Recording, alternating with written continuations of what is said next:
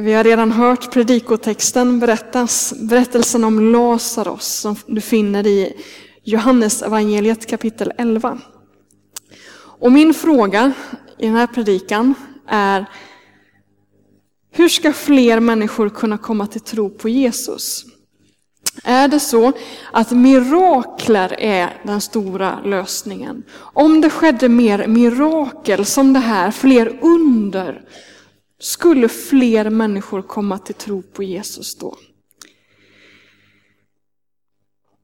Jag tror inte att det är så enkelt. Låt oss se en bild här på en kvinna som heter, väldigt suddig här, men Gemma de Giorgi från Sicilien. Jag är helt övertygad om att jag inte uttalade rätt, men något i den stilen.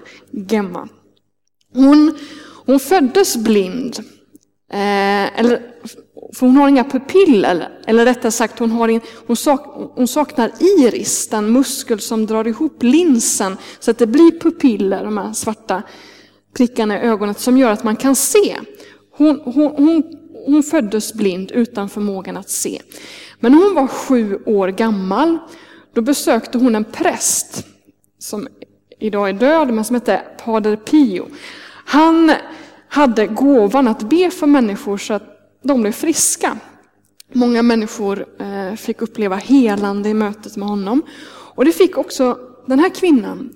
Hon fick sin syn tillbaka när, eh, när hon träffade den här prästen och han bad för henne. Eh, det är bara det att hon fortfarande inte har några pupiller och fortfarande inte har någon iris och egentligen inte kan se. Men hon ser i alla fall. Och trots att, att hon kan se så står det i hennes läkarjournaler att hon är blind. Och varje år så får hon kallelse till ögonläkaren och hon kommer dit och hon får färdtjänst. Och hon får en ledsagare som tar emot henne vid dörren och leder in henne till läkarrummet. För hennes läkare är övertygad om att Gud finns inte, sånt här kan inte ske. Hon är blind, hon har inga pupiller, punkt slut. Han tror inte på Gud, han tror inte på mirakler. Och trots att han har ett mirakel mitt framför sig som kan se, trots att hon egentligen är blind, så, så, så tror han inte. Man ser ju lite att hennes ögon är lite, hon ser, lite märkliga just för att hon har ju inte ögon som vi, men hon kan ändå se. Och det här är något bevis på att det räcker inte med mirakler. Det räcker inte med mirakler för att kunna, kunna få en tro. Det kan bidra till att det väcks en tro, men, men det räcker inte. Se bara på det här med Lazarus, vilket var ett fantastiskt mirakel. Jesus väckte upp en man som hade varit död i fyra dagar. Han gjorde inte det i skymundan, utan det står att massor av människor var tillsammans med Marta och Maria och sörjde Lazarus död. Massor av människor såg det här undret och en del kom till tro på Jesus, andra inte. En del gick faktiskt till de judiska ledarna och sa, nej men det här, alltså det är något skumt med den här Jesus. Och så står det att de judiska ledarna efter att ha sett det här bestämde sig för att vi måste avrätta Jesus. Man blev fast besluten om att nu är det dags att göra sig av med Jesus.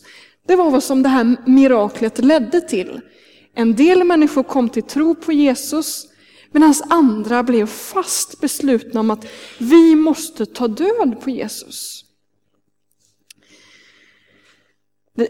I Johannes evangeliet som den här berättelsen finns så, så, så, så, börjar man gå i de tankarna ganska tidigt. Redan i kapitel 5 så börjar man diskutera om man inte ska ta och avrätta Jesus. Och under hela hans verksamhet så lever Jesus under ett dödshot.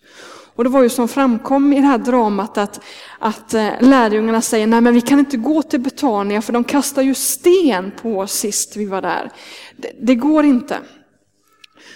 Och så står det att efter, eh, efter att eh, det här skedde och, och judarna beslöt om att nu måste vi avrätta Jesus, så gick Jesus under jorden med sina lärjungar för att få några veckor till att kunna samtala med varandra och tala om vad Guds rike och detta med tron innebär.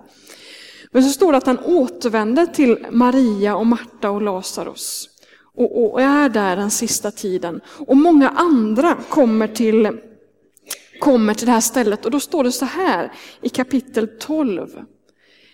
En stor mängd judar fick reda på att Jesus var där och de kom inte dit bara för hans skull utan också för att se Lazarus som hade, han hade uppväckt från de döda. Eh, Översteprästerna bestämde sig då för att döda Lazarus också eftersom så många judar för hans skull gick ifrån dem och trodde på Jesus. Det är en speciell vers. Den här texten säger att vissa kom till tro på Jesus tack vare de här miraklerna. Medan andra blev så fasligt arga så att man bestämde sig att men vi måste ta död på Lazarus också. Det räcker inte bara med Jesus. Vi måste döda Lazarus också.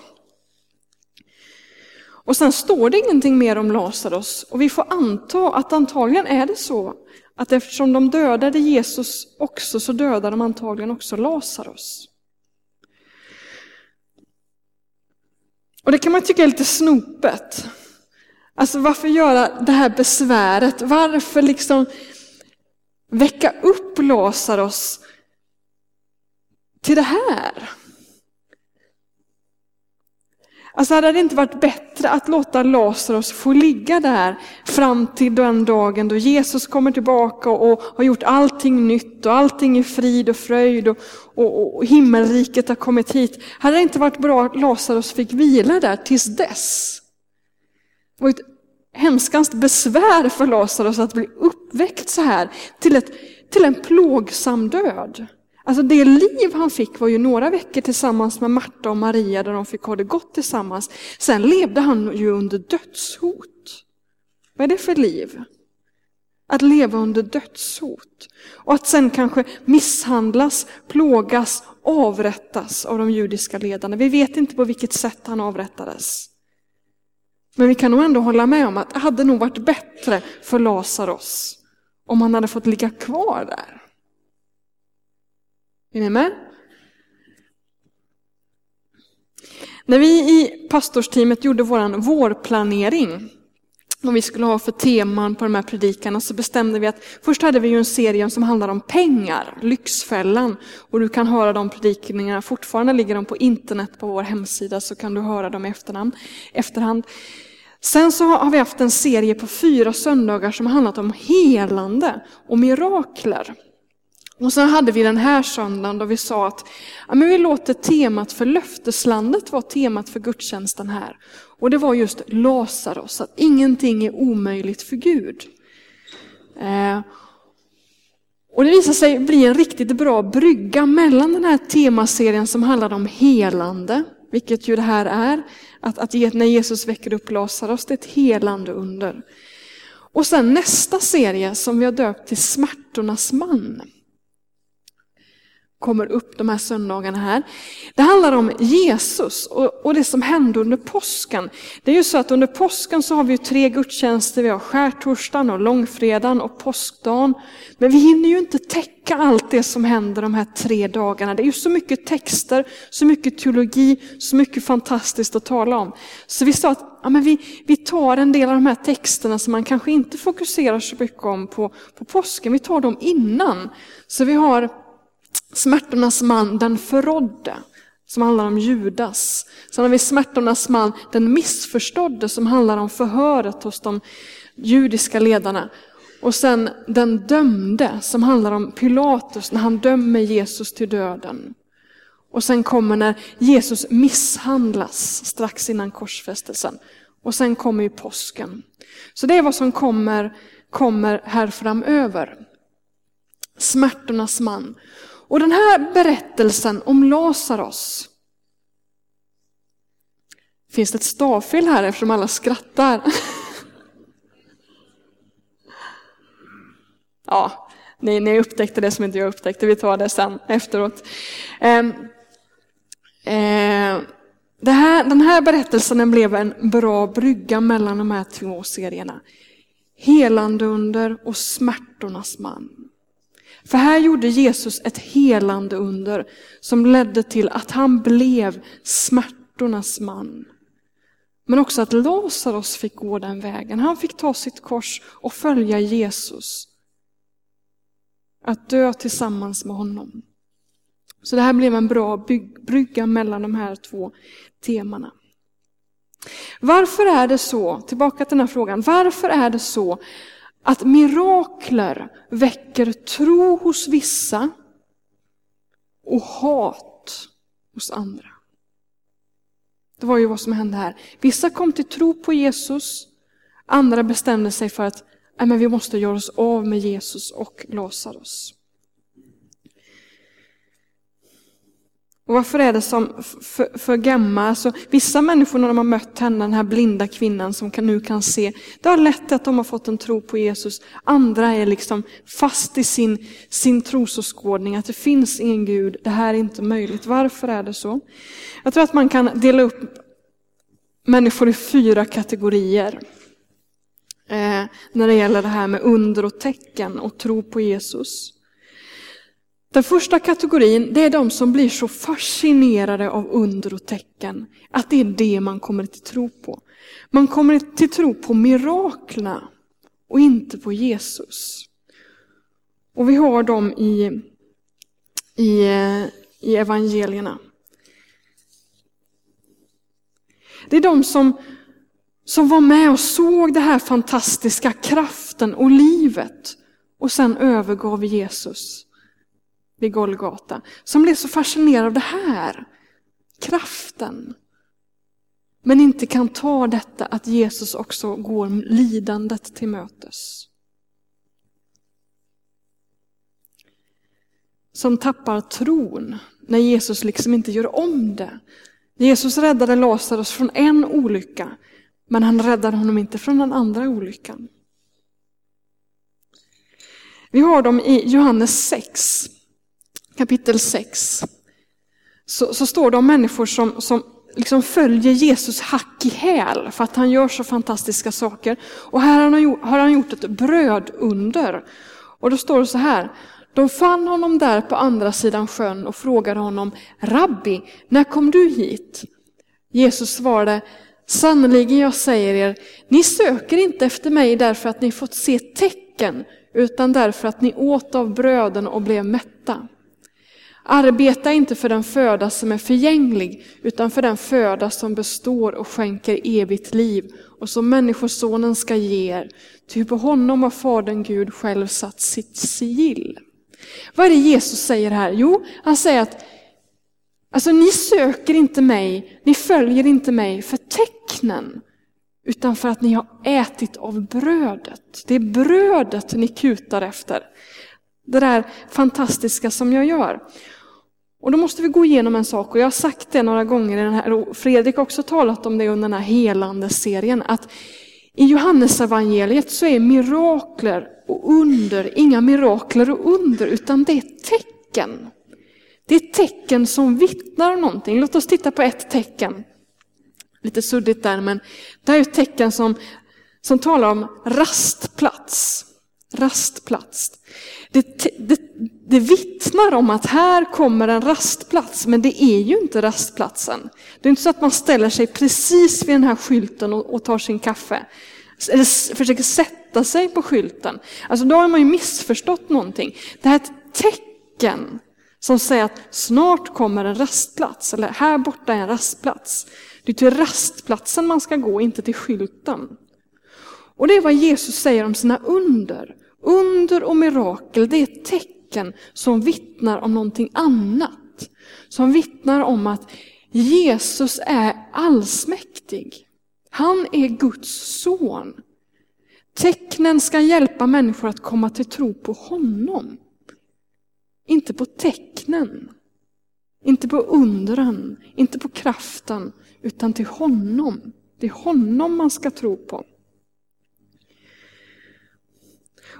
Och så säger just Jesus detta, ni måste tro på mig, alltså tro inte på brödet, tro på mig som är livets bröd. Det kommer en sån diskussion sen. Det är jag som kan ge er liv, inte undren och tecknen i sig. De förgår, alltså man blir hungrig igen.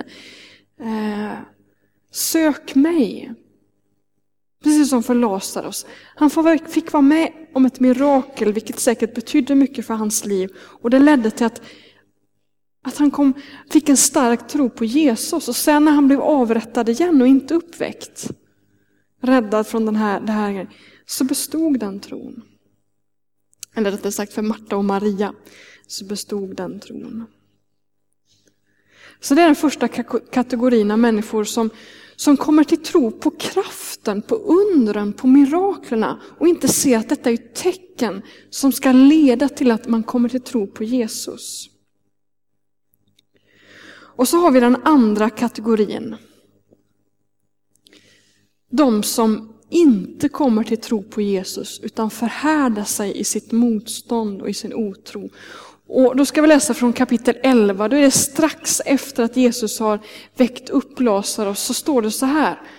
Många av judarna, de som hade gått ut till Maria och Marta då, och sett vad Jesus gjorde, kom till tro på honom. Men några av dem gick till fariseerna och berättade vad Jesus gjort. Översteprästerna och fariseerna kallade då samman rådet och sa, vad ska vi göra? Den här mannen gör ju många tecken. Om vi låter honom fortsätta börjar alla tro på honom och då kommer romarna och utplånar både vår heliga plats och vårt folk. Och sen kommer ett långt resonemang och så står det sen att de, de beslöt sig för att nu, nu, nu måste vi avrätta Jesus. Nu kan vi inte gå och tänka på det här mer, nu måste vi gå till handling. Alltså de här människorna är ju så förälskade i sakernas tillstånd. Allting ska vara som vanligt. Alltså, för det första så tror de inte att Jesus kan vara Guds son, för att Gud kan inte bli människa. De är så fastlåsta i den tanken att Gud kan inte bli människa. Han måste liksom vara upphöjd, avskild, borta. Över allting. Gud kan inte bli människa. Sen så är de så rädda att, att romarna ska bli så upprörda över detta att Jesus säger att han är Guds son, att de ska komma och, och, och, riva ner templet, förstöra för judarna och kanske avrätta en massa judar. Det var ju så att, att judarna, eller Israel var ockuperat av romarna. Eh, och de levde hela tiden under det här hotet att de kanske kommer och, och, och, och, och äh, river ner templet. Och så säger de att men vi måste döda Jesus för att vi måste ha vårt tempel kvar. Vi måste, vi måste beskydda detta. Alltså de är så rädda för att saker ska förändras. De är förälskade i sakernas tillstånd. Precis som för den här kvinnans läkare som inte kan ta in att hon har varit med om ett helande under.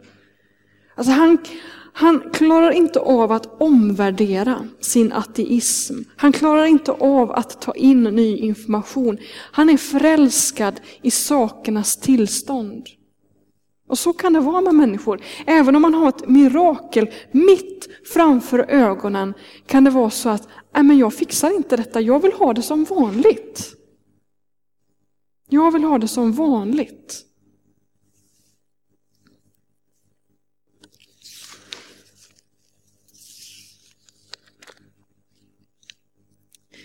Nu kan vi be någon i, i servicegruppen att kika ner, gå ner till, eh, till Ekkällan och till pizzerian och berätta att nu är det bara fem minuter kvar på min predikan. Då vet ni det också. Så ska barnen komma tillbaka. Så här skriver Paulus om varför människor ibland inte kommer till tro på Jesus trots att de får vara med om mirakler. Så här står det i första Korintierbrevet. Ty eftersom världen omgiven av Guds vishet inte lärde känna Gud genom visheten beslöt Gud att genom dårskapen i förkunnelsen rädda dem som tror. Judarna begär tecken och grekerna söker vishet, men vi förkunnar en Kristus som blivit korsfäst, en stötesten för judarna och en dårskap för hedningarna, men för det kallade, judar som greker, en Kristus som är Guds kraft och Guds vishet. Det kanske är ett krångligt bibelord för dig som aldrig har sett det förut. Men det Paulus säger att det finns de som, som söker vishet. Allting ska hänga ihop, ingenting får vara mystiskt eller religiöst, utan det ska liksom vara klart och färdigt. Och det, så är det för en del ateister, man kan inte ta in mystiken. Allting ska vara fyrkantigt och färdigt och vetenskapligt. Och det kan de inte få, för Jesus är, han liksom spränger alla gränser. Han är Gud och människa på samma gång. Han är stark trots att han lider. Alltså han är paradoxen nummer ett. De som, som vill ha det här fyrkantiga, alltså de, de, det kommer inte gå. Jesus är den som spränger alla gränser. Och så säger Paulus att det finns de som söker hela tiden efter tecken. Alltså de här människorna som är förälskade i, i miraklerna, i kraften, men inte kan se Jesus som smärtornas man. Jesus Paulus säger att de kommer också ha svårt för det här. För att vi förkunnar en dårskap, att han som är världens frälsare också är den som är svag. Som dör. Som ibland accepterar lidandet som går in i lidandet och som säger följ mig. Visst Lazarus, du har varit med om ett fantastiskt mirakel här nu, men nu måste du följa mig och gå på korsets väg som ibland kan innebära lidanden. Det är evangeliet. De som söker vishet, de som söker miraklerna, det håller inte. Du måste följa Jesus, han som är smärtornas man. Som har kraften och samtidigt är svag. Paradoxen.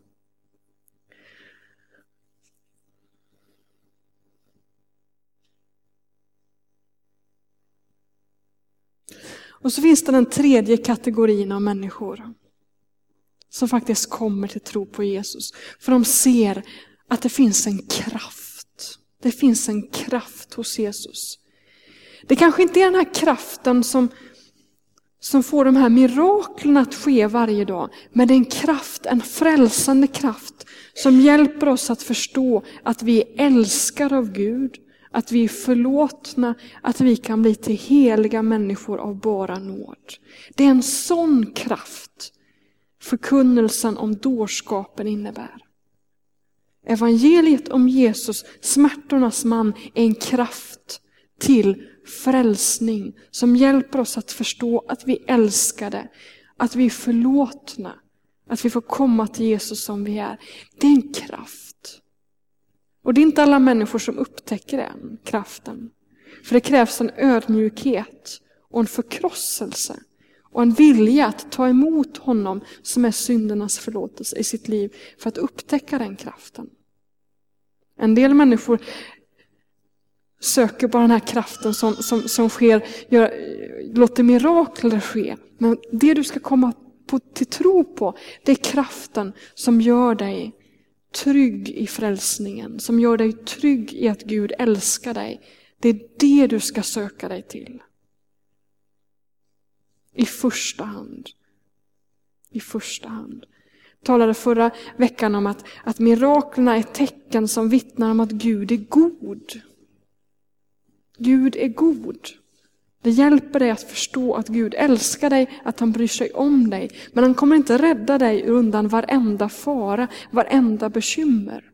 För han har också kallat dig att följa honom på korsets väg, när det är svårt och när det är jobbigt. Miraklerna är tecken som vittnar om att Gud är god, att Gud har kraft. Ibland sker det mirakler, ibland sker det inte mirakler. Sen är den sista kategorin av människor och det är de som kommer till tro på Jesus men är så rädda för att erkänna det för andra. Och vi läser om dem också här om, i texten om Lazarus i, i kapitel 12. Ändå kom också många i rådet, alltså bland de judiska ledarna som beslöt att man skulle döda Jesus. Ändå kom också många i rådet till tro på Jesus men med tanke på fariseerna ville de inte erkänna det för att inte bli uteslutna ur synagogan. De älskade äran från människor högre än äran från Gud. Så kan det vara ibland. Det väcks en tro här inne på Jesus men man vågar inte berätta det för andra. Och man vågar inte ta konsekvensen av sin tro. För man är så rädd för att man inte ska bli omtyckt. Att vännerna eller familjen ska gå ifrån en. Och jag vet inte vem du är som, som sitter här i gudstjänsten, vad, vad du har för tro. Om det är så att du har liksom Miraklerna har blivit din avgud. Det är liksom det du söker efter. Omvänd dig. Kom till tro på smärtornas man. Han som också bejakar lidandet och går igenom lidandet. Eller om du finns här som, som har sett mirakler, som har upplevt saker som liksom talar för att det finns en Gud, men du kan inte ta in detta. Våga tänka om. Våga tänka om. Du förlorar ingenting på det. Det kan kännas hemskt att liksom få sina ögon öppnade, att se det som man hela tiden förnekat. Det kan göra ont, men det är värt det. Våga gå in i en sån omvärderingsprocess, en sån utvärdering. Och till dig som, som kanske har fått en tro på Jesus men inte vågar vara offentlig med den. Du kanske går hit på gudstjänst ibland men du vågar inte berätta det för andra. Du vågar inte bli medlem i en kyrka. Gud kan ge dig mod Våga. För tron handlar inte bara om vad man tänker och känner här inne, utan har också med vad, vad man gör med munnen, vad man gör med kroppen. Det handlar om att följa Jesus och ta trons konsekvenser. Jesus kallar dig till en tro. En offentlig tro. Våga gå in i det. Och så finns det kanske du som, som börjat förstå detta, att mirakler är ett tecken tecken som vittnar om att Jesus håller genom liv och död. Alla de här miraklerna, det var vi inne på förra söndagen, alla de här miraklerna är tecken om att Jesus kommer uppväcka alla de som har satt sin tro på honom på den yttersta dagen. Gud kommer att uppväcka Lazarus en gång till. Och då är det när allting har blivit väl, när himmelriket har landat här på jorden. Det är det stora miraklet. När han kommer göra världen ny. Så det är ett svar på den här frågan som jag ställde inledningsvis. Är det så att tro väcker mirakler? Ja, det gör den. Mirakler väcker tro, men inte hos alla. Inte hos alla. En, hos en del väcker det fel tro, hos andra så väcker det ingen tro alls, utan man är så fast. Betyder det att vi inte ska be att mirakler ska ske? Självklart ska vi be att mirakler ska ske. Självklart ska vi be för sjuka. Självklart ska vi be för omöjliga situationer. Men vi måste göra det i vetskap om att Gud kanske inte svarar, utan kanske ber oss att gå korsets väg. Och vi får Får då be och sätta vår tilltro att Gud kommer en dag väcka upp oss på uppståndelsens morgon till det nya livet. Nu börjar barnen komma och få ingång och nu ska vi be en bön innan vi går vidare i den här gudstjänsten. Jesus, vi tackar dig för att du har makt över liv och död. Vi tackar dig för alla de tecknen du gjorde och som det berättas om i evangelierna. Och jag tackar dig för alla de tecken som vi har fått vara med och bevittna i den här församlingen. Och jag ber att det skulle leda till att vi får en starkare tro på dig, du som är smärtornas man. Jag ber att du skulle välsigna oss de här veckorna före påsken. Att du skulle hjälpa oss att förstå vad påsken innebär. Att följa Jesus, följa korset. Och hjälp oss att förstå att allt det du har gjort, gör du för att du älskar oss. Du gjorde miraklerna för att du älskar oss och du gick in i lidandet för att du älskar oss. Gör oss trygga i den kärleken. Hjälp dem som just nu brottas med, med sig själva och sin egen tro. Hjälp dem att komma vidare. Att bli offentlig med sin tro, att, att lämna den här fixeringen, osunda fixeringen vid kraften och undran. Herre, hjälp oss att allt mer sätta vårt förtröstan på dig, du som är smärtornas man. Herre, välsigna oss vidare i den här gudstjänsten. Amen.